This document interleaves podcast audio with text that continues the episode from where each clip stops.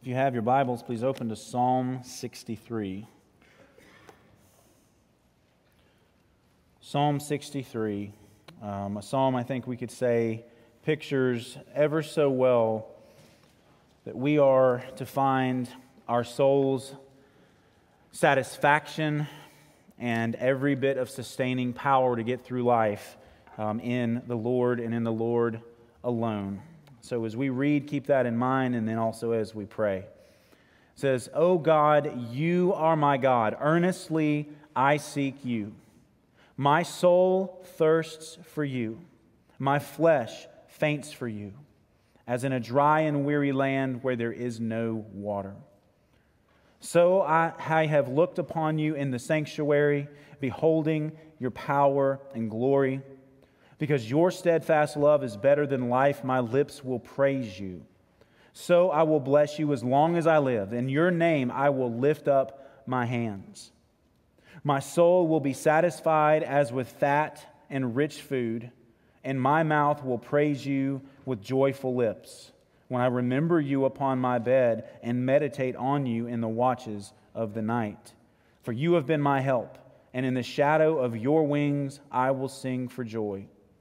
My soul clings to you, your right hand upholds me. But those who seek to destroy my life shall go down into the depths of the earth. They shall be given over to the power of the sword. They shall be a portion for jackals. But the king shall rejoice in God.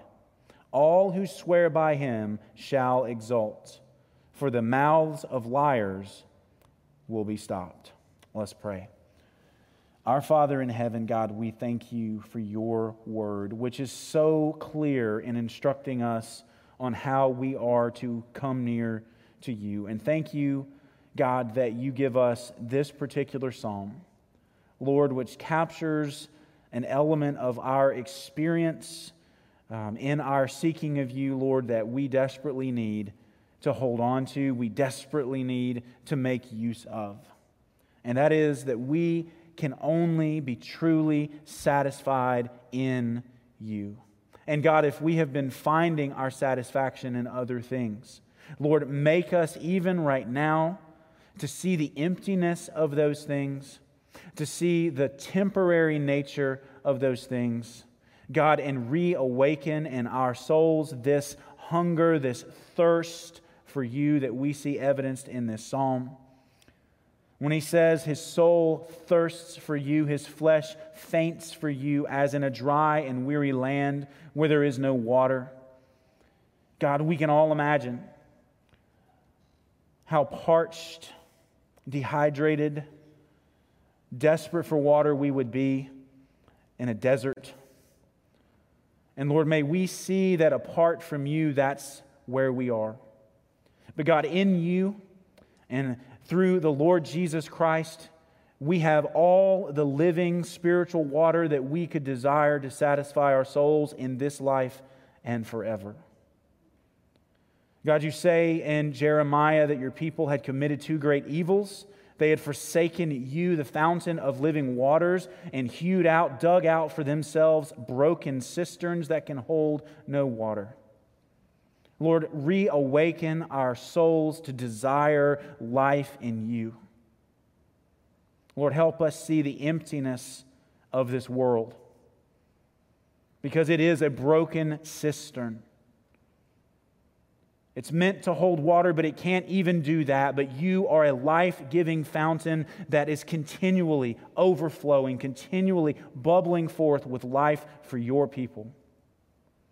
And Lord, make our souls to desire you above all, to realize that the thirst that we feel, the desperate thirst that we feel, can only be satisfied by you in the Lord Jesus Christ. God, reawaken our eyes that we would see the glory of God in the face of Jesus. David said he beheld your glory in the sanctuary. We have an even greater glory to behold in the face of our Savior as we open up the pages of your word. Lord, open our eyes to see his glory and be satisfied with what we see. Lord, David says that his soul will be satisfied as with fat and rich food. God, what you have for us in Christ is a feast of the greatest proportions. God, it is the, the greatest feast we could imagine for our souls. And so help us, Lord, to be satisfied in you. You are the one who has been our help. And Lord, even as we lay in our beds at night, may our thoughts go to you. Direct our hearts and our minds to think on you, to think on who you are as our God, as our Creator, as our Sustainer, as our ruler, as our Judge, and in the Lord Jesus, our Redeemer. Help us in the watches of the night to think on your precious promises. Lord, may our souls cling to you, even as we just sang, that we cling to the cross. Lord, help our souls to cling to you through the Lord Jesus Christ, because we know it's only through the cross that we can come near to you. Lord, help us to desire your justice in the world. Lord, that evil would be put down, righteousness exalted. Lord, even as David prays here, God, we know a day is coming when justice will be meted out across everywhere. When Jesus comes back and establishes his kingdom, he will make all things right. And Lord, we know in that day all who are still outside of Christ, all who have opposed you and mocked you, God, they will be brought to an end. Their opposition will cease, and they will be humbled before you. And Lord, may we live in light of that day, knowing that it will, yes, be a day of humbling for us, but also a day of great rejoicing because our sin, our opposition, our rebellion is not something we will face, but something Jesus faced in our place if we have put our hope in Him. We know that your wrath that will be poured out on that day has been poured out on your Son in our place. God, if there's anyone in here today who has not trusted in Jesus as their substitute, as the one acceptable sacrifice before you. Lord, open their eyes to see his glory, to feel their need of him because of their sin against you, and lead them. Father, lead them to call out to the Savior who will refuse none who come in faith to him. God, work in our hearts this week that we would seek you and find the satisfaction of our souls in you alone. We pray this in Jesus' name.